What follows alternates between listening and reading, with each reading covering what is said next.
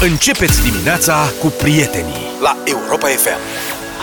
Auzi, de ce crezi că râde? Crezi că știe subiectul următor? Păi, cum vă spuneam, prima dată am auzit piesa asta și am auzit despre Michael Jackson la Europa Liberă. în și sper 1985. nu ultima oară la Europa FM. Asta Da. a fost o gafă și mi-o asum. Mamă, mă scuzați, domnul Vlad. Artistul anului 1980. Dar știi că gafele... Bă, tu ai adus în discuție da. subiect. Se spune că dacă faci o gafă, Da. e ca atunci când... Să zic, să nu zic? Păi, nu știu, eu am comis-o deja, vezi Da. ce zici? Practic este ca atunci când uh, strănușii scad muncii în ciorbă. Măcar nu mai amesteca după aceea. Păi ce ai făcut gafa, lasă, sau- nu mai... Am auzit să și tragă. gata, trebuia să o zic. Da. Gata, Dar e nu mai ai. memorabil, o să avem ce povesti la team building-uri. Mhm. Băi, în ciuda a ceea ce mi-a urat Zaf, uite că poți asculta în continuare thriller Michael Jackson. Team building-uri și nunți. Și botezuri și petreceri. Nu mai sunt nunțile de altă dată oricum. Citesc că cineva s-a dus la o nuntă intimă cu vreo 600 de invitați. Mă vestește. Buget ca lumea. Da. Um, prieteni apropiați. Și a descoperit că semnalul la telefon era bruiat. Și Ken- Kennedy a spus că s-a bruiat semnalul inten- intenționat ca să socializeze invitații. Ceea ce mi se pare ok. Ce mișto. Adică, sincer, mi se pare o idee foarte bună. Dar crezi că mai știu să socializeze invitații? Învață, e greu, e complicat, dar, mă rog, este o nuntă memorabilă. Bă, trebuie să vorbim între noi, bă, nici nu-ți imaginezi cum a fost. Primele trei ore era o liniște în sală, nu știam ce să facem, ne uitam pe pereți, ne dădeam coate. După care am descoperit nevasta. Venise cu mine. Asta lângă masă. Mă, o să vezi ce mi-a povestit.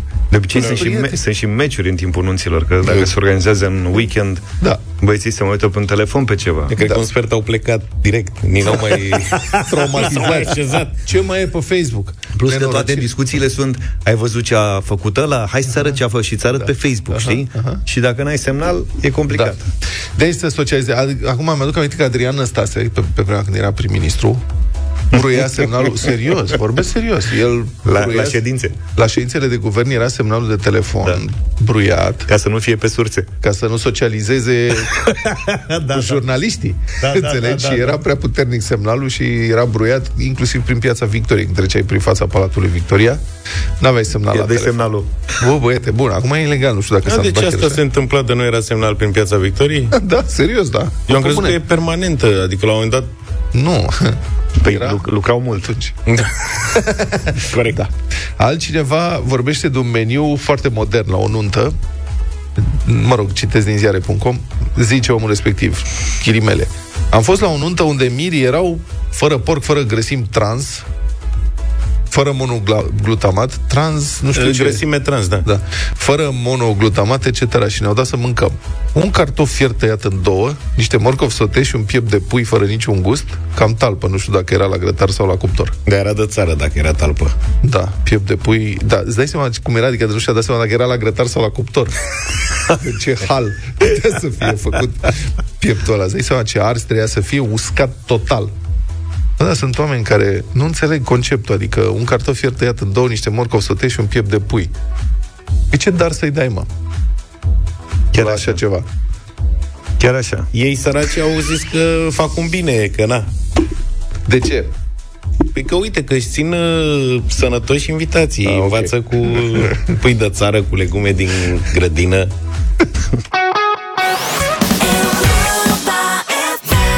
7 și 34 de minute ne-am întors în uh, deșteptarea. Noi venim repede de pe unde suntem, dar dacă locuiți în zona Podugrant, s-ar putea să ieșiți mai greu din cartier. Am fost, uh, nu e o surpriză pentru voi, duminica am fost la meci. Așa. Ah, nu vă așteptați la asta, nu? Băi, și când să, când să plec de acolo, abia am ieșit din cartier. Au pus uh, E vorba de colegi meci la, la băieții aia, rapid, cum îi da, cheamă? rapid cu Craiova, cu care sunt pe Universitatea lângă Craiova. Podogrant. Și când să plec de acolo, băieții de la primărie, cred, au pus și stâlpișori, nu mai poți să fentezi pe linia de tramvai, să faci stânga, să faci nimic Stați acolo. voi, blocați circulația aia. Da. Și a trebuit să am plecat, am ajuns în oraș prin Chiajna. Deci a trebuit să o colesc pe partea cealaltă, am făcut vreo 30 de minute peste ce aș fi făcut. Altfel am înțeles de la mici care locuiesc în zonă că acolo este e ceva de filmat. Adică pe zi oamenii o iau razna complet, își pierd uh, controlul, o iau pe contrasens. Păi n-ai, nu prea mai e cum să o iei pe contrasens. Da. N-auzi că mai nou au pus și stâlpi, stâlpișori de aia. Are o idee foarte bună și uite, poate o de primăria capitalei, prietenul meu Dan, Da. care s-a gândit acolo să se facă dimineața, între Mici. orele 6 și Grătare. 12, Târg. Târg. sens unic. Sensul. Sens unic pe pod dinspre sectorul 6 spre centru, știi? Pentru că, într-adevăr, la ora Așa aia e, nu prea da. vine nimeni invers. Mm, e închis exact sensul Nu e ăsta. chiar așa, deci știi? e închis sensul dinspre uh, militari spre centru. Și se adică la circulă pe important, partea se cealaltă. merge pe partea elaltă O singură bandă. și dacă s-ar închide, într-adevăr, ar fi o chestie importantă. Și zice, bă, îți trebuie patru poliții, zice, ăștia au trimis acum ai poliție locală, stă pe pod, care nu are cu ce să ajute, dă din mână un polițist. Poate că da, dar știi ce se întâmplă când închizi circulația pe un sens, ți se pare că nu se trece pe acolo și descoperi brusc că se face un dop în altă parte. Uh-huh. Experiența asta cu podul Gran și cu orice lucrare majoră de infrastructură în București arată cât de subdezvoltată este în continuare infrastructura în acest oraș și cât de puțin e dezvoltat transportul public uh, și, în general, cât de neadaptat este la necesarul de trafic modern. Pentru că n-ai ce-i face. Podurile astea, din când în când, mai trebuie reparate. Asta e viața. Adică nu poți să-l lași să cadă, știi? Mai ales că este atât de important și are trafic atât de mare pe el. Dar lucrările erau... uh, Sigur că lumea e furioasă. Dar trebuie făcute. Însă, ce să vezi, lucrările, nu știu dacă v-ați uitat la știri, erau gata-gata să fie cu totul oprite. L-am văzut ieri pe primarul Nicușor Dan povestind cum din cauza noi ordonanțe, sau datorită, cum vreți să spuneți, datorită acestei, sau din cauza acestei ordonanțe care limitează cheltuielile primăriilor, lucrările la Podul Grant erau gata-gata să fie oprite și că șantierul n-a fost închis, Asta mai zice lipsea. Nicușor Dan, doar datorită bunăvoinței constructorului.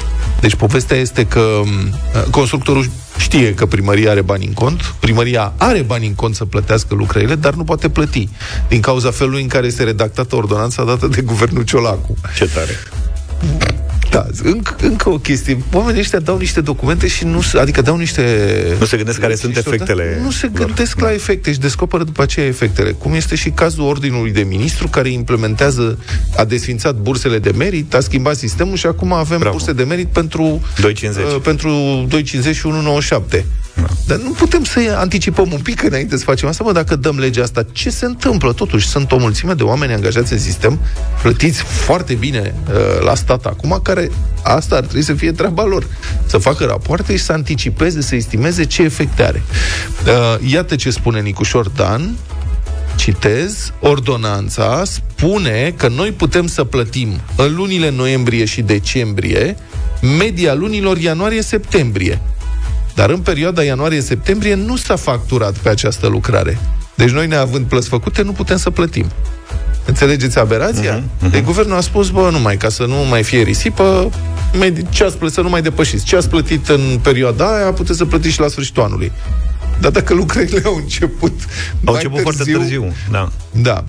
Asta e ciudat și că au început târziu și că nu s-a lucrat pe vara acolo, când traficul e un pic mai light. Și e, trebuie, mai trebuie spus un lucru, că Bucureștiul, totuși, din punctul de vedere al um, um, condițiilor de creditare și de plată, Bucureștiul stă foarte bine prin comparație cu România întreagă. Adică agenția Fitch a dat recent un rating de uh, credit pentru București cu patru trepte mai sus decât România. Adică nu e o problemă de finanțare a acestor lucrări. Apropo de uh, momentul în care au început uh, totuși reparațiile acolo, se lucrează mult, se lucrează în două schimburi, 22 din 24 de ore, 7-18 primul schimb, 18-5 dimineața al doilea și evident oamenii au întrebat ce întreabă și Luca, presa, dacă tot l-au prins ieri pe Nicușor Dan la înghesuială, l-au întrebat, dar de ce nu s-a lucrat vara? Totuși, când traficul era mai ușor. Și am văzut și declarații luate de la șoferi în trafic. Oamenii se bă, dar de ce n-ați făcut nimic astă vară? Fiți atenți ce răspuns dă Nicușor Dan.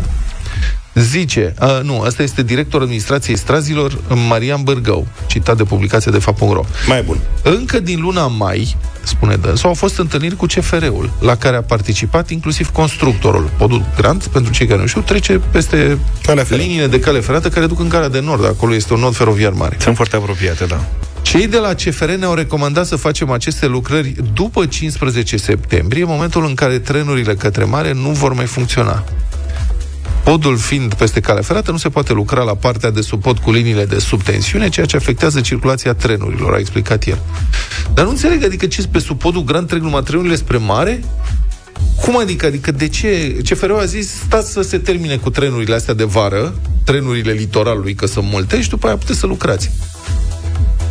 Deci, Dar nu cred că erau foarte multe, adică bănuiesc că erau suplimentari de 3, 4, 5, câte, câte uh, trenuri puteau fi... Ăla nu contează, știi? Deci ce avem? Tren spre mare, ăsta e bun. Ăsta la altul, ăsta vine din Moldova. Dă-i cu picamărul, n-ai nicio treabă. Bine, și oricum, unele mai întârzie. nu înțeleg. Nici eu n-am înțeles Ăia chestia nu- asta cu trenurile spre mare. Dacă erau, dacă erau 200 de trenuri spre mare, ziceam, da, domnule, la câte trenuri vin în Gara de Nord, mai sunt 200 în plus. Da. Dar așa, Da, mă rog. practic toate trenurile din gara de nord, din câte știu eu, Trec pleacă pe pe, acolo. sub podul Grand. Exact. Adică nu să zici că ale alte au în stânga, știi?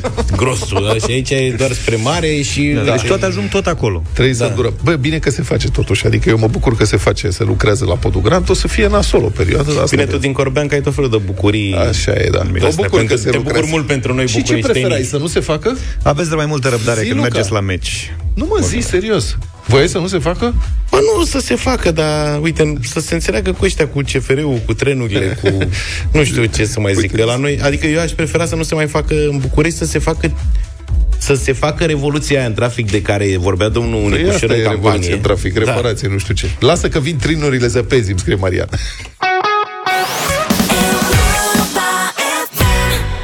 7 și 49 de minute. Să știți că Europa FM nu vă bântuie Cu aceeași piesă astăzi Și în intervalul 7-18 Dacă repetăm o piesă la radio Puteți câștiga 300 de euro pe loc. E amenda pe care o plătește DJ-ul Europa FM Așa că fiți atenți dacă repetăm muzica astăzi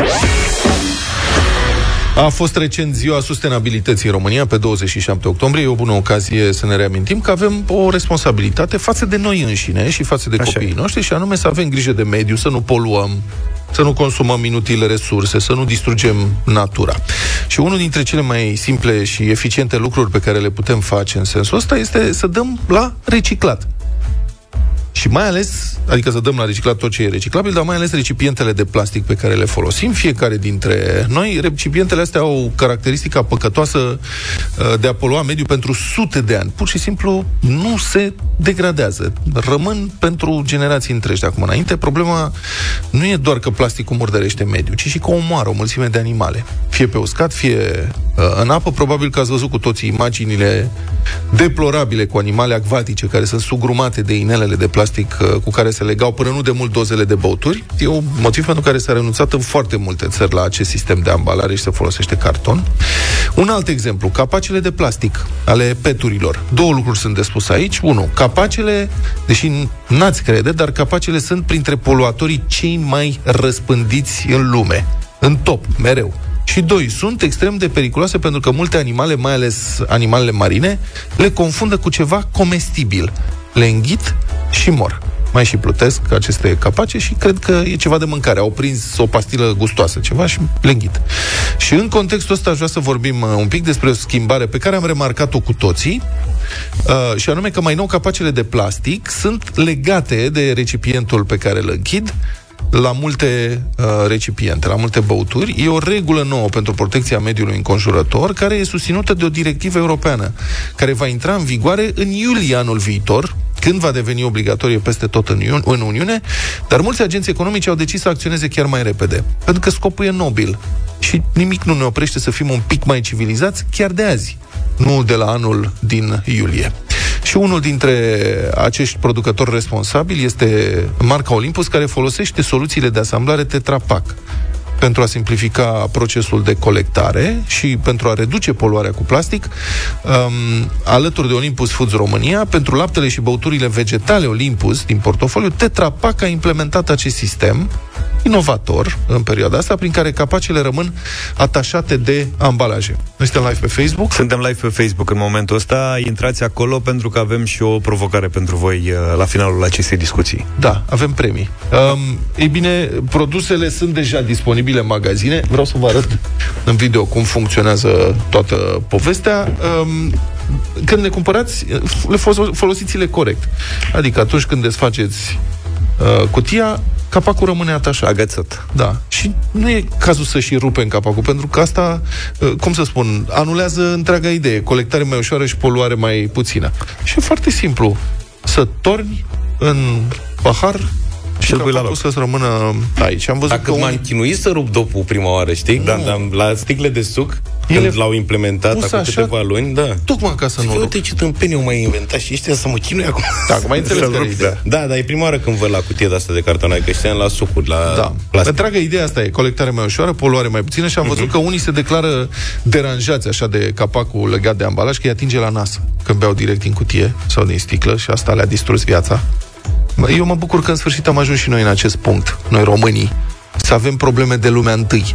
Adică alții sunt bombardați în propriile lor case, sunt luați ostatici, încearcă să fugă din țara lor cu barca pe Mediterana și se neacă cu copiii. Noi avem problema asta, ne deranjează la nas când desfacem, ne atinge capacul și chestia asta ne-a ruinat viața. Deci, asta e, dar sunt convins că majoritatea dintre noi înțelegem totuși uh, progresul atunci când are loc. Vă invităm să comentați pe acest live dacă sunteți acum în direct sau dacă bă, găsiți acest, această înregistrare, înregistrarea acestui live uh, pe Facebook astăzi toată ziua și avem nevoie de ajutorul uh, vostru. Vrem să ne ajutați cu propriile argumente ca să înțelegem mai bine importanța inovației Tetra Pak și a noului mod de prindere a capacului de ambalaj. Uh, Avem și premii, cele mai convingătoare, originale și autentice. Trei argumente vor fi premiate. Avem uh, Mâine vom, vom găsi uh, t- trei răspunsuri pe care le vom recompensa um, noi, Tetra Pak și Olympus, cu o primă de sustenabilitate de 30 de litri de lapte Olympus pentru fiecare câștigător. Ceea ce nu-i puțin lucru. Puteți să vă tăguiți uh, prietenii acolo și să le dați uh, lapșa ca să comenteze și ei. Avem de asemenea premii pentru absolut toată lumea. Mult succes!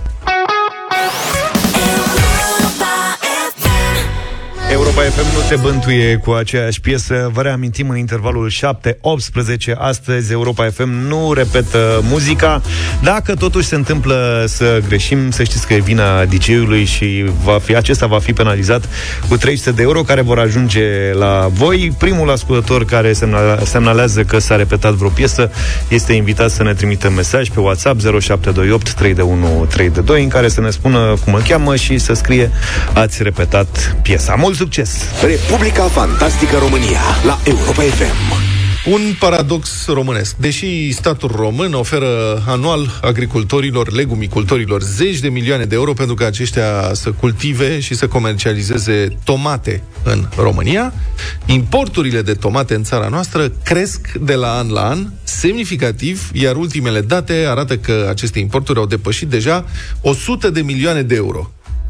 Mai precis, România a importat din țările din afara Uniunii Europene în anul comercial octombrie 2022-septembrie 2023 tomate proaspete și procesate în valoare totală de 101 milioane 849 de uh, mii 530 de euro. Asta este cea mai mare valoare a importurilor de tomate din ultimii 12 ani și poate chiar din toate timpurile, scrie publicația lanțul alimentar.ro. De altfel, în ultimul deceniu, valoarea importurilor de tomate în România a crescut cu peste 400%, de la 23 de milioane de euro în 2010-2011 la peste 100 de milioane în ultimul an. Și nu vă mai... Adică nu o să dau acum toate valorile, că e un grafic, sunt toate datele există, dar valorile, uh, plățile pe importuri nu mai urcă de la un an la altul. E o creștere continuă. Și um, a crescut uh, semnificativ și cantitatea de tomate proaspete și procesate importate din afara Uniunii Europene, din țări care nu sunt membre ale Uniunii, majoritatea din Turcia, din China, mă, aduce roșii din China. De la 40.000 de tone în 2010-2011 la peste 76.000 de tone anul acesta. Și ce vrei să ne spui? Că mâncăm foarte multe, suntem fierți pe roșii. Domnule- Facem mai mult bulion. Iată, e foarte interesant fenomenul. Asta, repet, în condițiile în care statul român derulează de șase ani deja, din 2017, așa numitul program Tomata, prin care se oferă subvenții, uh-huh. Prime de minimis, așa se cheamă, uh, legumicultorilor care produc roșii. Și bugetul ăsta a început cu vreo 30 de milioane de euro, subvenții, iar anul acesta, de pildă, bugetul programului Tomata a depășit 65 de milioane de euro. Scopul programului, unul dintre scopuri, este tocmai susținerea producției românești și descurajarea implicită a importurilor de roșii. Dar aparent ceva nu funcționează cum trebuie. Din moment ce, pe măsură ce crește subvenția pentru descurajarea importurilor, cresc și importurile. Deci efectul este exact invers decât ar Dar și trebui. noi mâncăm mai multe roșii. Așa zici? Da, Noi suntem și mai nu mai puțini în țin România, dar mâncăm din ce în ce mai multe roșii. Ceva e, mi se pare dubios. Foarte pe scurt, pentru cei care nu știu, programul acesta Tomata românească înseamnă prime de, minim, de minimis uh, de 3000 uh, de euro pentru legumicultorii care cultivă roșii pe minimum 1000 de metri pătrați de teren și care se angajează că produc și vând și comercializează pe această suprafață minimum 3000 de kilograme. 3 kilograme pe metru pătrat, mm. cam așa ar fi. Eu pot să spun că anul ăsta cred că a fost anul în care am mâncat cele mai proaste roșii din piața Obor ever. Adică a fost foarte greu, s-au găsit în perioade foarte scurte roșii bune și atunci a trebuit să caut uh, asidu printre tarabe să găsesc roșii de alea grase, dulci sau când au fost alea cu moți, cum li se zice, Da. acrișoare la început tot așa au trecut foarte repede, deci ceva s-a întâmplat cu producția românească Da. de roșii anul ăsta. E ciudat, nu? Adică... Da. Um, pentru mulți români, revenind la programul Tomata, pentru mulți români, mai ales mici fermieri, 3000 de euro reprezintă o sumă considerabilă. Ai 1000 de metri pătrați de teren, te înscrii în program, primești 3000 de euro dacă produci și vinzi. Uh-huh. Deci au tot interesul să facă ceva ca să o încaseze. Cum se plătesc banii?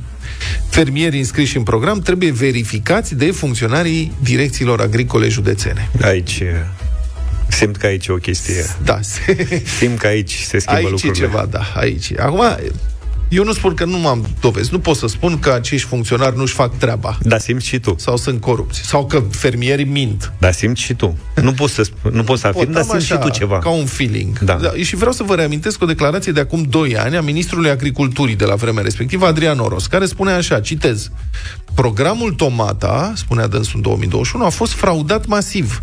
Doar la un singur control, într-un singur județ, am găsit anul trecut 417 dosare fictive. Vă mulțiți cu 3000 de euro, cu 3000 de kg și vedeți cam care este cantitatea fictivă raportată și plătită de statul român Măricică. într-un singur, pentru un singur, adică într-un singur județ, dar descoperită la un singur control. Uh-huh. Și aici aș vrea să adaug și o declarație a actualului ministru al agriculturii, domnul Florin Barbu, care a spus zilele trecute că, din potrivă, programul Tomata e un succes, iar producția de roșii românești a crescut cu 20%. Foarte bine. Pe hârtie, presupun, a crescut, că se raportează vechea noastră poveste cu producția care crește la hectar pe hârtie. Ușor, ușor ne apropiem de ce făcea... situația Ce se întâmplă pe importurilor uh, de roșii sugerează altceva. Adică ori mănâncă românii de la an în an mult mai multe roșii, așa cum spune Luca, de zeci de milioane de euro ca valoare suplimentară, an pe an, ori importurile compensează dispariția roșilor românești de pe piață, iar programul automat este fraudat din ce în ce mai rău. Am primit și mesaje în timp real, ca de obicei, de la ascultătorii noștri. Uite, cineva ne scrie, noi suntem producători agricoli și anul ăsta nu am primit subvenția mm. deloc. Iar uh, altcineva ne povestește, zice, sunt din Matca, județul Galați, iar programul Tomata este într-adevăr un program fals. Ca să te încadrezi la program trebuie să ai minimum 1000 de metri pătrați, ceea ce Da. ai precizat și tu. Și mulți încasează chiar și de 10 ori pe aceeași suprafață. Se negociază cu comisia. Da, e ilegal, adică Este regulile nu cineva? permit asta. Adevărul este poate sugerat de o anchetă cu camera ascunsă făcută de postul RTV, care a arătat că un alt program pe bani publici, care ar trebui să încurajeze de data asta producția de usturoi românesc, este la rândul lui fraudat masiv. Dacă vă mirați, usturoiul este unul dintre produsele uh, care are uh, profituri foarte mari la import. Adică gândiți-vă cât costă usturoiul, are volum mic, preț mare, e importat din China cu vagoanele și poate să aducă foarte mulți bani. Citez. Pe programul Tomata și programul Usturoiul se fură cel puțin 70% în frunte cu cei de la Direcția Agricolă. Comisiile când vin nu măsoară corect. Mulți nici nu plantează usturoi, doar încasează această sumă de 3.000 de euro. Acestea sunt falsuri și cei de la minister cred că știu despre ce este vorba, spune un astfel de agricultor intervievat de RTV. Altul, care încasează, a încasat ajutor de stat, a spus că nu are usturoi nici pentru mâncare. Deci au luat banii, dar el n-a făcut. Uh-huh. RTV a mai descoperit că la controlele Direcției Agricole Județene, două comisii au venit cu informații complet contradictorii. Una nu a găsit nimic, iar alta a trecut în documente, citez, tone de usturoi. Și uite aici, ca să... Ăsta e momentul în care pe mine mă apucă disperare. Adică dacă întrebi la țară, dacă te duci la țară, în mediul rural, unde se trăiește greu în continuare în țara noastră, sărăcia care mai este în România e concentrată în mediul rural, fără nicio discuție. Și dacă te duci la țară și vorbești cu oamenii și îi întrebi, bă, dar de ce nu cultivați legume? îți spun, nu mai are cine, suntem bătrâni sau cei care sunt în putere spun, păi, nu avem bani să susținem producția. Producția costă, trebuie să investești. Nu avem bani să susținem producția. Iar uite că le dă statul totuși, cumva nici așa nu e bine. Adică, nu vreau să acuz pe nimeni, dar, știi, uneori băi, parcă nu mai poți găsi nicio scuză. Adică atunci când nu sunt bani, înțeleg, dar când sunt bani, se fură. Ce scuză să mai găsești pentru asta?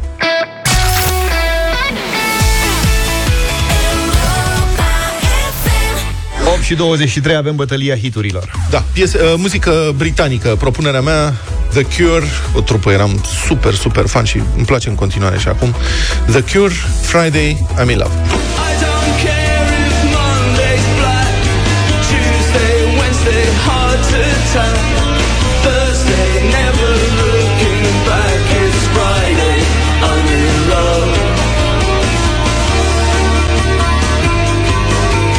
Altă trupă care îi place lui Vlad, că așa mergem astăzi, este trupa propusă de mine pentru această categorie, britanici, mai rock, Pink Floyd, Money. Money!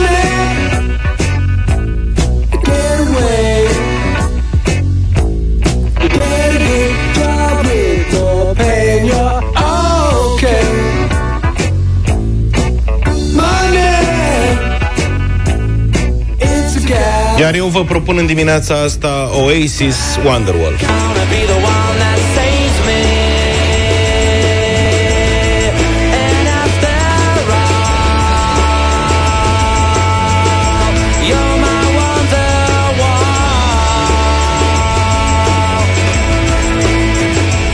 Zero trei șapte doi zero șase nouă cinci nouă nouă. Așteptăm voturile voastre. Cu cine începem astăzi? Ia să vedem. Cu George. Bună dimineața, George. Bună. Vă salut cu respect, băieți. Votul meu către Vlad în dimineața asta. Vă mulțumim. The Cure. Friday Roxana, bună dimineața. Bună, Roxana. Bună, bună dimineața. Foarte grea alegerea. Toate trei piesele sunt foarte, foarte bune. Dar ce-mi place mie foarte mult și am o slăbiciune Pink Floyd. Pink Floyd. Mulțumim, Roxana. Cristi, bună dimineața. Și eu. Sunt la fel. Bună. Bună. Salut. Surprinzător. Nu voi vota cu trupa preferată a lui Vlad. Cu toate că toate trei sunt senzaționale, așa că mergeți cu ce a ales Vlad astăzi, cu The Cure. Cu The Cure. Mulțumesc foarte frumos. Cristi, bună dimineața. Salut, bună Cristi. dimineața. Bună. Mulțumesc că am reușit să intru și eu în direct. Bine, Pink Floyd de departe. Pink Bine. Floyd, clar. Monica, bună dimineața. Bună. Bună dimineața. Bună. Bună. Zi! Uh, Oasis. Oasis. A luat vot Oasis. Normal că a luat. Loredana, bună dimineața. Bună, Lore. Bună, Lore. Bună dimineața, Pink Floyd. Pink Floyd. Fuh, ce... Aoleu, scuză-mă, nu eu am propus. mă bucur mult că a câștigat băieții. E, lasă, sunt convins că te bucur mai mult decât pentru The Cure ăla. Băi, și The Cure e foarte mișto, sunt foarte diferite toate. Da. Hai să ascultăm, uh, opa, hai să ascultăm uh, piesa câștigătoare.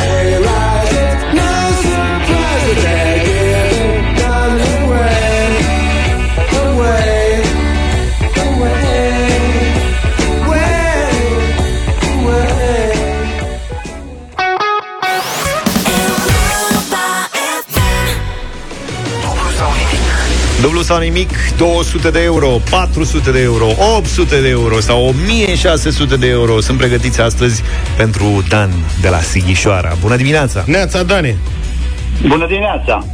ce zici că faci, măi, Dane? Am înțeles că aveți șantier acolo la Sighișoara. Uh, este și șantier? Da, avem. Se repară zidul? Mm, Da, da, se lucrează în cetate. Da, re- refacerea zidului, da. Faci o cetate... O cetate ca lumea. Da. O cetate Și la noi se 2023. lucrează, să știi, la pod. Să avem Poftim? și noi un pod. Pod ca lumea. Da. Noi nu avem cetate în București, dar o să avem un pod. Asta ne mai Da, ceva. da, da, da, da. Așa e, da. Ce faci, Dane? Cu ce te ocupi? Unde ești? Zine câte ceva. Uh, Sunt la serviciu momentan, uh, în birou cu două colege, Oh, colegele mele de grozav. birou. Cum le cheamă? Da. Uh, Anca și Ana. Bună dimineața, fetelor! Bună! E bine că ne aud în timp util, adică o să poată fi de folos. Cu ce vă ocupați voi? Da, da, da, mă, mă bazez și pe ele, sigur. Uh-huh. Cu ce vă ocupați? Ce lucrați? Uh, producție, cabluri. Aha, bun. Gata, domnule. Și voi sunteți, voi sunteți uh, pro- producătorii? Da, da. Producători, da, da, da. Nu, adică voi trei asta faceți acum, plămădiți niște cabluri? Uh, nu, suntem în administrativ. Asta Dar, vedem. da, firma, firma, da. Noi Alea trei, vădiți fizic, nu, cabluri. fizic, Da, nu, da. nu. Bine, măi, Dane. Păi atunci asta știi că începem de la 200 de euro, da? Da, Anca și Ana să fie și ele cu urechile ciulite. Aveți grijă să nu vă încurcați, aveți 6 secunde să răspundeți, da? da, Tu trebuie să rostești răspunsul final. da. Baftă! 200 de euro. Câți ani ai, Dan? 54. Mulți înainte. Mulțumesc la fel. Jules Verne, îl știi. Da, În copilăria ta era obligatoriu. A scris un roman care se numește Ocolul Pământului în câte zile? 365 de zile. Hai, măi, Dane. Și în caz de an bisect, 364. Ocolul Pământului în... 360 de zile. Peste, e adevărat, e peste 60 Mai de scade zile. din ele, că multe. 180 de zile. 180, mai puțin. nu, e jocul ăla. Nu vrei să facem un jocul Ba ăla? da, ba da, ba da, mai puțin, mai puține zile. Da. Nu. 80 de zile. 80 Asta era, măi, Dane, băi. Da, nu ți-ai adus aminte. Sigur ai citit cartea, n-ai cum să nu fi citit. Da, de, Da, de da, mult. da. Da, te-am întrebat câți Uite să o ani. ai. recitesc.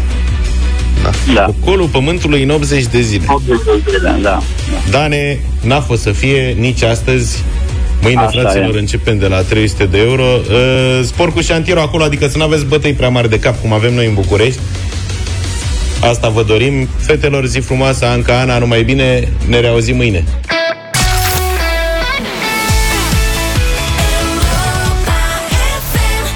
8 și 49 ne-am întors.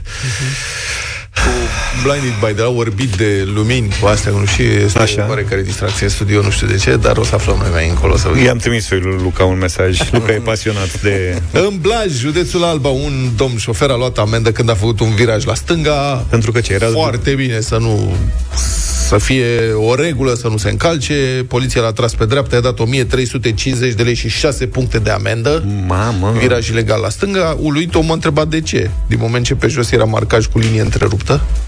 Deci se înțelege că se poate face stânga și polițiștii i-au răspuns că virajul la stânga în rocul respectiv e rezervat numai pentru ei, nu și pentru cetățeni. Serios?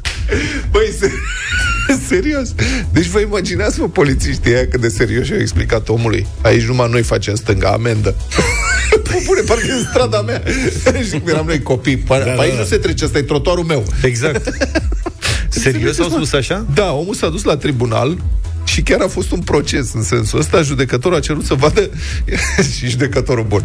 A cerut să vadă indicatorul care dă voie doar mașinilor de poliție să facă viraje pe șosea. Și poliția n-a putut produce indicatorul, evident, și amenda a puțin. fost anulată. Mai sunt uh, mesaje de intrare interzisă sau chestii de genul Indicatoare. ăsta, cu excepția riveranilor. Adică Aici. alea sunt niște excepții, știi? Da. Dar interzis la stânga, cu excepția poliției, n-am văzut. Asta, asta Da, viraj da. stânga interzis Niciun pentru indicator toată de lumea, genul mai ăsta. puțin noi. Mi se pare, bă, este foarte tare. Decizia judecătoriei Blaj nu e definitivă și poate fi atacată la apel. Eu sunt curios ce face acum poliția Blaj. Dacă rămâne cu onoarea nereperată și abandonează chestia Așa. și realizează penibilul în care se află, sau hotărăște să meargă până în pânzele albe, până la Curtea Supremă de Justiție să meargă ca să își apere dreptul de a vira numai ei la stânga pe strada respectivă. Dar asta nu intră la abuz? Ba, cred că da, e o prostie totală cum e posibil să faci așa ceva. Da. Băi, ce le mai dă prin cap, serios. Da. Adică nu m-aș fi gândit La niciodată. momentul, știi, momentul respectiv. Am făcut stânga, trage pe dreapta, numai nu se poate aici. Cum nu se poate? E linie întreruptă pentru poliție, e linie întreruptă pentru prostime, nu. Adică nu erau suficiente momentele alea când uh, găseai câte o mașină de poliție, știi că apar tot felul de filmări, Da. parcată într-un loc interzis, Da. pe trotuar sau total aiurea și găsesc tot felul de, știi, uh, scuze de genul eram în misiune și se Da, duc da, și da. și-au o pungă de semințe de la chioș sau mai știu eu Da, ce. a fost, apropo de asta, a fost un uh, incident uh, mai spre vară cu o mașină de poliție în București. Un polo. Așa. Parcat fix pe trecerea de pietoni, polițist pe dreapta, în părul scaunul mortului stătea acolo și aștepta. Și îl vede, cred că era, mă rog, un cetățean, nu cred că era jurnalist, adică mi-aduc aminte doar secvența, dar nu mai țin minte cine anume a filmat și cum a filmat, pornește camera telefonului, se duce și filmează. Așa. Și îl filmează pe păr și zice Știți că sunteți opriți chiar pe trecerea de pietoni? Și ăsta, polițistul, bă, n-a avut pe să-i spună în față Suntem în misiune. Dar șmecher îi pune întrebarea Adică să-l pune în defensivă. Dumneavoastră știți de ce suntem noi aici? Polițistul îl întreabă. Și ăsta foarte natural spune Da, să vă luați șaorma și gogoș Uite, și îndreaptă camera, știți, și se vede. Zice, uite, colegul dumneavoastră este la coadă la gogoș Ce tare. Și colegul dumneavoastră întoarce camera Zice, colegul celălalt coleg Tocmai vine cu gogoșile de la gogoșerie și ăla n-a mai atras geamul, știi, a ridicat geamul. Bă, momentul a fost absolut fabulos. Genial moment. Noastră știți de ce suntem noi aici? Adică Evident că știm. se subînțelege. Noi suntem în misiune, dar nu putem să spunem Da, păi uite, ăla e la gogoș și ăla e la șaorma. Auzi-l pe Ștefan din Galați. Am luat amendă pentru că mestecam lasciv gumă la volan. Nu cred asta. Polițistul a spus că l-am înjurat. Mă, cum e? Mestecam lasciv. Lasciv, mestecam lasciv, gumă. Asta mi se pare chiar foarte tare. Mestecatul la sciv. Da, sunt convins că există o mulțime de Motive... motive. nu este disponibilă momentan. Vă rugăm reveniți. Nu cred. Ce ai făcut, mă? Am sunat la un telefon în... User you have called is Voi not să dai- available for the moment. O lăsăm și în engleză ca să suntem internaționali. Cât ai dat? uh, Auzi, cât mă, aveai de tată, dat? că ea... 50 de euro. 50. Iar au luat-o ei altfel. Cum? Clujenii. Mm. Că ne zice cineva. Bună, în Cluj es- este indicator interzis cu excepția mașinii mei. Unde, mă, scrie așa? Vrem să vedem și noi Primim poză. mesajul ăsta de la un cetățean. Interzis Care nu- accesul. Zice, este indicator cu interzis cu excepția mașinii mei. Asta este altceva. Dar Este n-ai altceva, zis nu știu ce. Să nu poți să faci stânga? Este, nu. Deci există inclusiv în București. Dacă te duci, adică cred că, uite, că n-am mai fost de mult. La IGPR, pe Ștefan cel Mare acolo, există un loc în care o stradă pe care nu o voie sau nu aveau voie să intre decât mașini Da, da, da. Asta cu acces rezervat într-o anumită pe o anumită stradă mm-hmm. sau într-o anumită curte, da. Dar linie întreruptă pe jos, făcută doar pentru poliție și restul mașinilor n-au voie, asta nu am auzit și...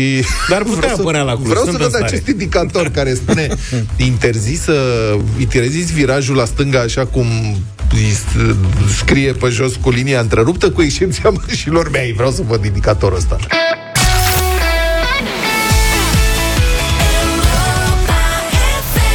9 și 9 minute, arena lui Cătălin Tolontan. Bună dimineața, Cătălin! Bună dimineața! Bună dimineața! Două subiecte avem în această dimineață și voi încerca să le fac foarte scurt. Pe scurte, scuze. Primul dintre ele uh, e doar un segment, o, o, o clipă din ceea ce trăim acum, uh, războiul uh, Israel și Hamas. Uh, publicăm astăzi în Libertatea un interviu cu nepotul unei dintre femeile eliberate până acum, o femeie de 85 de ani, care în momentul eliberării și conducerii sale prin tuneluri către reprezentantul Crucii Roșii, s-a întors și a strâns mâna uneia dintre răpitorii săi, Hamas, mascat. Mhm. Am văzut și eu. da. Uh, și l-am întrebat pe, da, imaginea a făcut în conjurul lumii. Și l-am întrebat pe nepot, uh, colegul meu, Laurențiu Ungureanu, ce a vrut bunica lui să spună, de 85 de ani, să spună prin acest gest și el a spus și tezi, este un gest de pace care îi face de rușine pe ucigașii Hamas. Ea este o femeie care a militat întotdeauna pentru pace, era o activistă pentru, pentru pace și a simțit nevoia să îi privească în ochi să le întoarcă uh, tot ceea ce s-a întâmplat, răpirea, uciderea oamenilor acolo și uh, prizonieratul ei și a sute de, de, de alți oameni. Am vrut să punctez acest, uh, cu această frază, acest moment, pentru că oamenii care poate că au văzut imaginea respectivă cu femeia străgând mâna uh, teroristului Hamas să, să vadă sau să audă de, din familia acesteia și care este semnificația gestului, cel puțin așa cum a gândit-o ea. Bun, și trecem la, sub, la, subiectul, la subiectul zilei din punctul nostru de vedere. Uh, în, ap- în mai anul acesta, da. uh, o femeie din județul Neamț a murit după ce a născut acasă, asistată fiind în, în nașterea sa de o presupusă moașă pe care o găsise pe internet. O căutase și o găsise online. Ea a născut acasă, moașa, între ghilimele, uh, s-a implicat în această naștere, chiar dacă gravida avea, înainte de naștere, complicații de sănătate. Colega mea, mea Medea Stander a Libertatea a lucrat câteva luni la articolul pe care l-a publicat astăzi, pornind de la acest caz.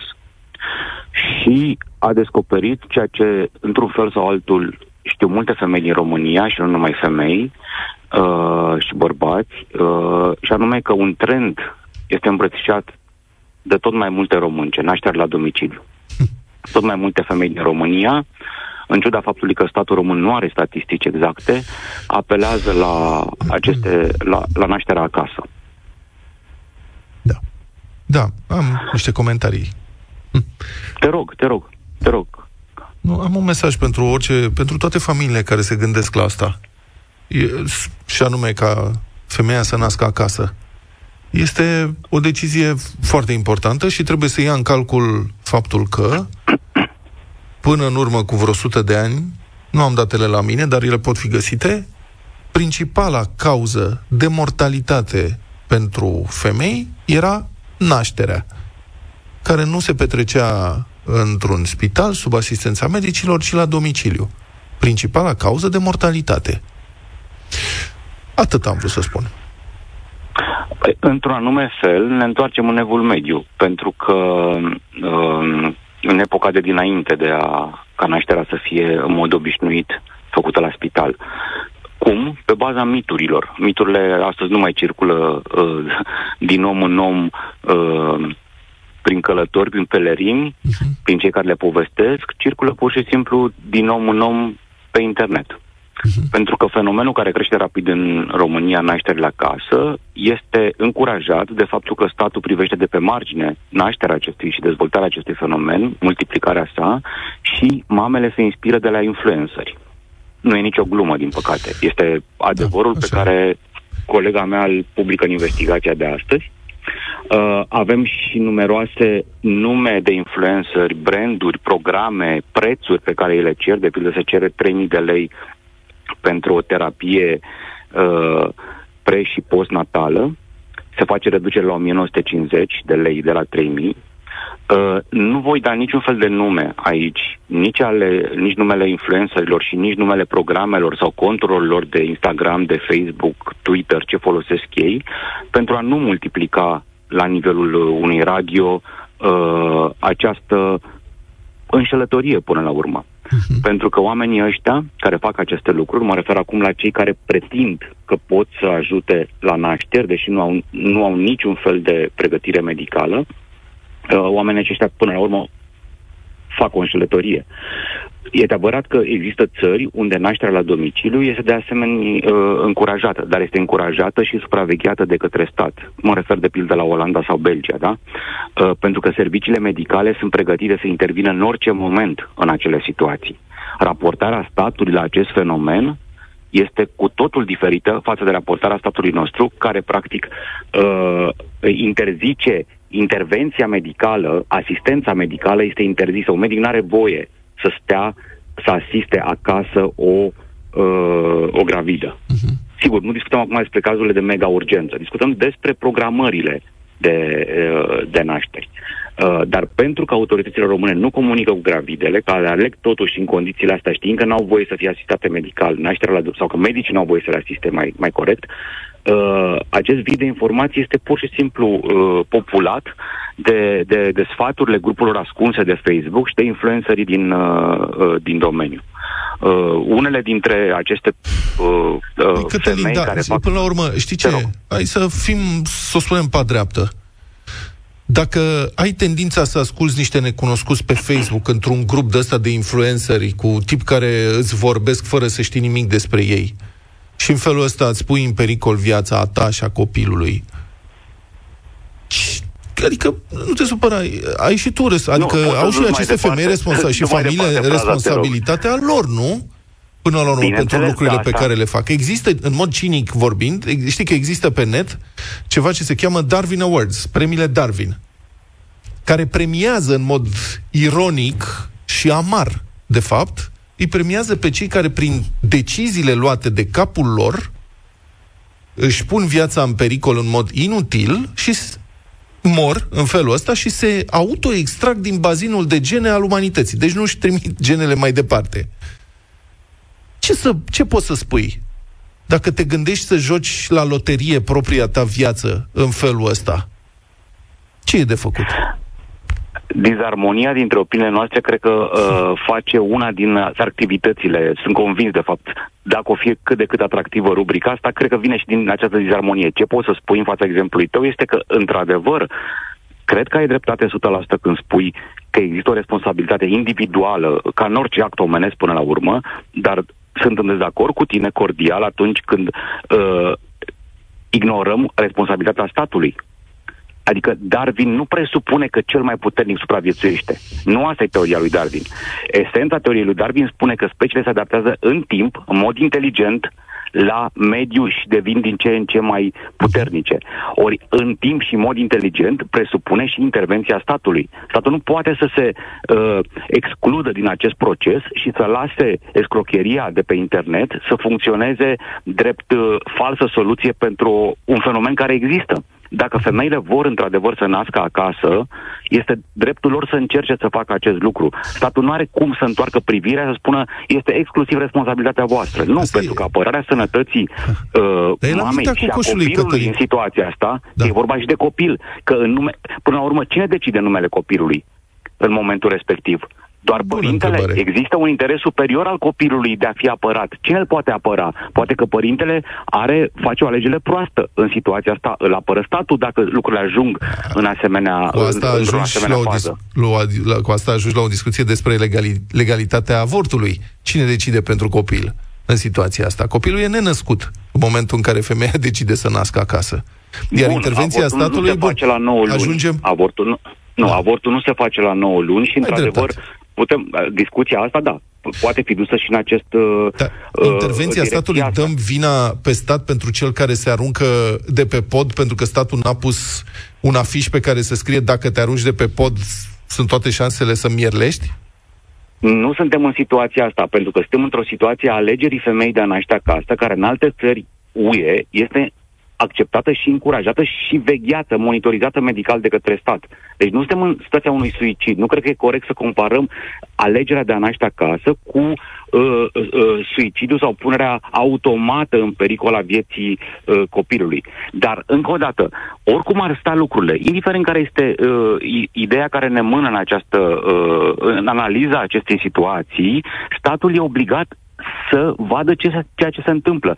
Fie și, fie și numai sub aspectul celălalt, potențial infracțional, și anume că circulă pe net oameni, modele, prețuri, bilete care se vând pentru a or- a organiza servicii pentru care ei nu sunt calificați din punct de vedere medical. Măcar din perspectiva asta ar putea statul să vadă ceea ce se, ce, ce se întâmplă, nu? Da. Păi cred că acești influenceri care participă la astfel de acțiuni pot fi acuzați de omucidere din culpă, cel puțin. Și procuratura ar trebui să se autosesizeze pentru astfel de... Adică dacă ei promit lucruri care duc la moartea cuiva, trebuie cercetați penal și băgați la pușcărie pentru asta. Iar cu adaptarea inteligentă a membrilor speciei, da, de acord. Adaptarea la uh, acest mediu nou al rețelelor sociale unde se difuzează uh, mă rog, dezinformări masive, unele care îți pot pune în pericol viața, face parte din evoluția speciei. Dacă nu poți sesiza, totuși, dezinformări atât de periculoase care te- te afectează direct pe tine, ce pot să spun? Bun. Cătălin, îți mulțumesc foarte mult. Să știi că nu mai avem timp, dar cred că poate merită să o ne zi- întâlnim pentru niște emisiuni mai lungi. O zi bună, mulțumesc și eu. Mulțumesc, Cătălin. Carol G și cu Shakira. Cum se cheamă, Luca? Că tu ești specialist în uh, latinoamericană. Băi, să știi că... TQG asta. TQG, da, e... Sau e în spaniolă. Cum e în spaniolă? TQG. E o prescurt, aici ne poate ajuta Vlad, vorbitorul nostru de... Te quedó grande este abrevierea, ceea ce înseamnă că ți-am rămas mare. Adică Da, te-ai ți-am- micșorat tu și este, cred că vechea e, obs- adică, mă rog, obsesie piche. Sunt prea mare pentru tine. Da. Nu, ți-am rămas. Da. Nu, nu așa. Adică Da, e- cum e foarte vorba, bună ți-a rămas piesă. mare o haină, știi ce zic? Da. Am înțeles. Uh, mai vrei? Altfel, da. Păi Altfel, avem, avem avem- nevoie de o știre. Pentru cazul nostru, în China, ca să se urce nu știu ce munte de ăsta foarte popular, au instalat scări rulante, uriașe, sute de metri. Băi, ce idee. Sute de metri. Ce idee bună. Foarte bună, da. Îți dai seama scări rulante pe Transfăgăreșan? Mamă, e ce... Îți dai seama, chinezii, eu aștept momentul în care România va evolua atât de mult încât să pună scări rulante funcționale la universitate, la pasaje. Să meargă scările Nu, alea. că mai merg din când în Păi când. nu, dar să meargă, să meargă- tot timpul, nu din Dar nu pe Transfăgăreșan. Băi, spre omul, spre babele încolo, niște Acolo scări e, rulante. n-ai, că e puțin de mers. Dar ar putea face un trotuar rulant. Păi nu, că acolo de unde lași mașina mai mergi un pic, popotecă... Păi nu mă, să le pui din bușteni, în loc de cum pui telecabina. A, e. Înțelegi? Scări rulante până la destinație. Da, dar scările rulante pe munte mie mi se par foarte... Mi se par obli- Așa am putea să mergem și noi la munte practic oricând. Da. Am duce la munte... De ce să urci muntele cu picioarele când poți să urci? Nu, ăsta e avansul tehnologic. Știința, de ce e ea știință? Ca să ne ajute să trăim mai ușor. Chinezii sunt geniali. Da. Uh, Este vorba de un munte pe care se cheamă Taniu, dacă vă interesează să vă duceți. Um, are un relief dificil, turiștii ar trebui să meargă mult pe munte ca să ajungă, probabil serpentine, ceva. Așa e pe munte, mergi și, mult. Da. și mai ales urci. Că cu mersul ne mai înțelegem. Pe plat mai e cum mai e. Da. Dar pe pantă e nenorocire. Și pare să fie foarte popular. Bă, da, așa merge și noi la munte, uite, Da. bravo. Dintr-un uh, motiv, datorită noi scări rulante, oricine poate ajunge acum în vârful muntelui Taniu, practic fără niciun efort. La început ne-am gândit să construim un teleferic, au zis chinezii. Cu toate acestea, având în vedere capacitatea de transport limitată a telefericului și riscul ridicat de securitate, scara rulantă este relativ mai sigură și are o capacitate de transport ridicată. Foarte corect. O abordare bună. Deși scările rulante montane au sens din punctul de vedere al accesibilității, sunt mulți cei care le consideră mai degrabă opacose decât un avantaj. Ăștia sunt niște răutăcioși, Da. niște munțomani, de aia care cred că pe munte trebuie să aibă acces numai cei, Alpiniștii. da, și cei care pot merge practic să urce. Unii săraci dintre noi, de ce nu avem puțină grijă față de persoanele cu dizabilități pe În față. burtă? Da, în față. Dizabilități de la mici. Da. Noi avem niște dizabilități de la mici, cărăm cu noi multe kilograme, la noi de ce nu se gândește nimeni? De noi de ce să nu avem dreptul să mergem și noi sus la Caraiman? Noi facem mișto, dar dacă ne ascultă David Neacșu acum, Vine și ne bate. E doar un exemplu. Cu pioletul. nici, nici nu mai vorbește cu noi și ne pune să scoatem și fotografiile de pe Instagram cu el. 9 și 45 de minute Așteptam piesă nouă de la doamna Felicia Felicia Doș- și pe doamna Felicia Donose Prietena Feli. noastră Am și gătit împreună. Feli lansează, a lansat piesă nouă acum 3 zile Alături de Nane. Așteptăm reacția voastră la 0372 069599 Da sau nu, Radio Voting. Până în zor se cheamă piesa. Poate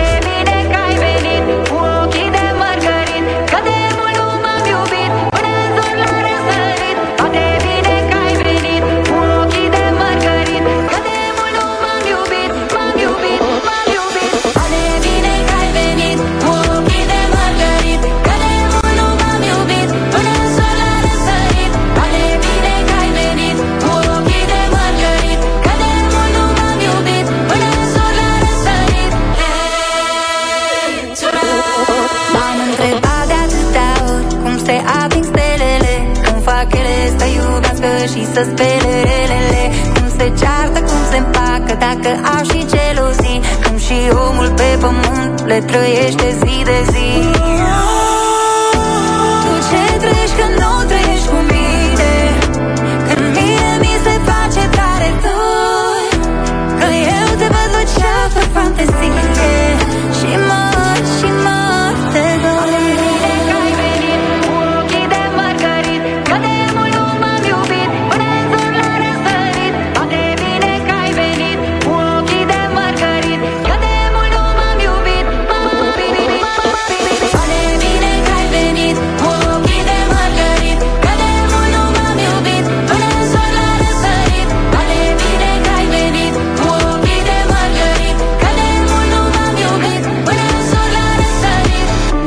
cearta de ieri văd tot un pic în chat. Mi-ai zis că sunt un prost, am zis că ești o În buzunar am gheață, în pahar multă gheață De plec la noapte, mă întorc până dimineață. Tu mă știi cum sunt de fapt Când sunt pe vibe și când sunt calm Știi bine cât sunt de cap Ce-am stricat am și reparat. După ce a trecut și a fost Tot la tine m-am întors. Asigur că vin cu flori O să mă întorc până în zori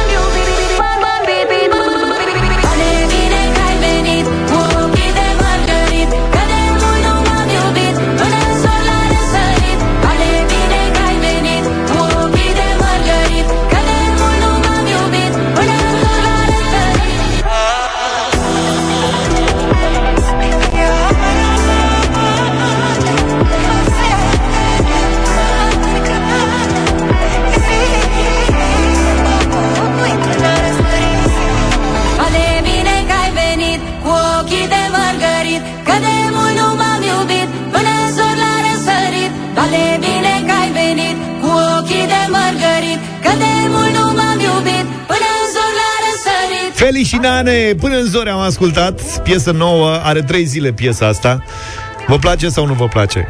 Hai să vedem Ia. Daniel, bună dimineața Bună dimineața! Bună! Ca să fim siguri de reușită, până în zor și mai departe un nu. Aoleu.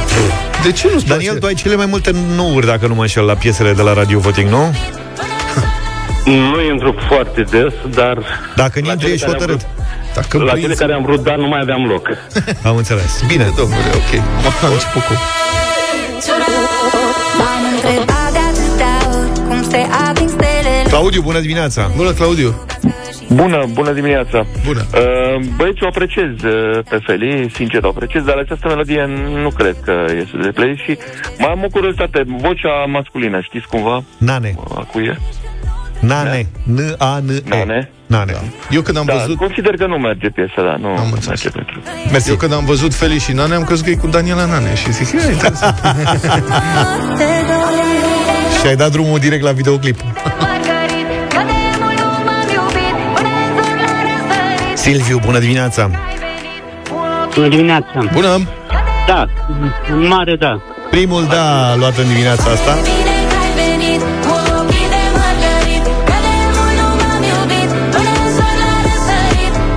La Radio Voting, în general, votează bărbații Nu-mi dau seama de ce se întâmplă fenomenul ăsta. Foarte greu pe final apare așa voci feminine Așa că, doamnelor, vă invităm să ne sunați și să votați. Asta e Nane. Am zis că ești o Salut, Cornel. Bună, Cornel! Neața, Salut! Mie îmi place. Ce Doi. spui? Da, în mare da. 2-2. Tu mă știi cum sunt de fapt Când sunt pe vibe și când sunt calm Știi bine cât sunt de cap Ce-am stricat am și reparat După ce a trecut și a fost Tot la tine m-am întors Bună dimineața, Gabriela Bună dimineața, a venit și vocea feminină. Asta, bravo Și votez cu 8 de da, vă rog. 8 de da 8 Mulțumim! Toate bine că Danuț, bună dimineața Bună dimineața. Hai să facem o rimă. Ba de bine că ai venit cu o piesă de aburit. Nu, o abureală. Nu, nu-mi place. 3-3. Toate bine că ai venit cu ochii de mărgărit Că de mult nu m-am iubit până în zor la răsărit Steliana, bună dimineața Bună dimineața! Bună. Uh, a vrut să spună ceva în acest cântec, că eu n-am înțeles, în, în, în două fraze. Ce a vrut să spună? Bine că ai venit. Am înțeles. Nu, Nu. nu.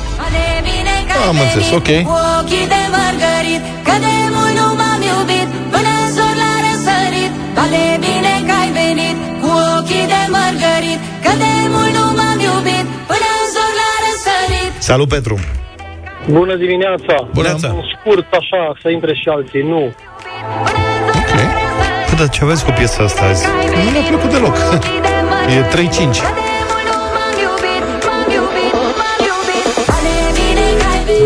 Da, Radu a închis. S-a scârbit. Uh, Ilana, neața. Bună, Ileana. Bună dimineața! Uh, un categoric nu. De ce?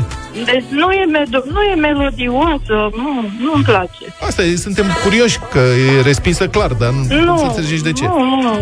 Parcă e la strigături, versuri care se repetă. Ok. Nu. O zi frumoasă. Mulțumim, mulțumim. 36.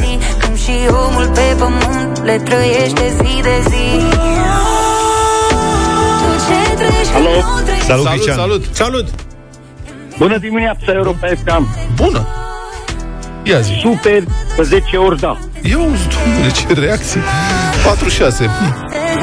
Luca, ce facem cu piesele care au șase voturi de nu? Nu le facem absolut nimic, le lăsăm în pace. Dar... Stai liniștit.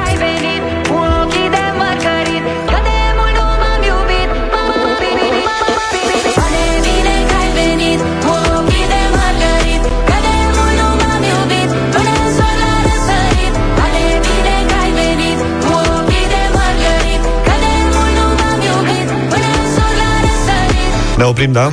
Da. Ne auzim mâine dimineață. Pe la șapte, fără un pic. Numai bine. Toate bune. Pa, pa! Deșteptarea cu Vlad, George și Luca. De luni până vineri, de la 7 dimineața, la Europa FM.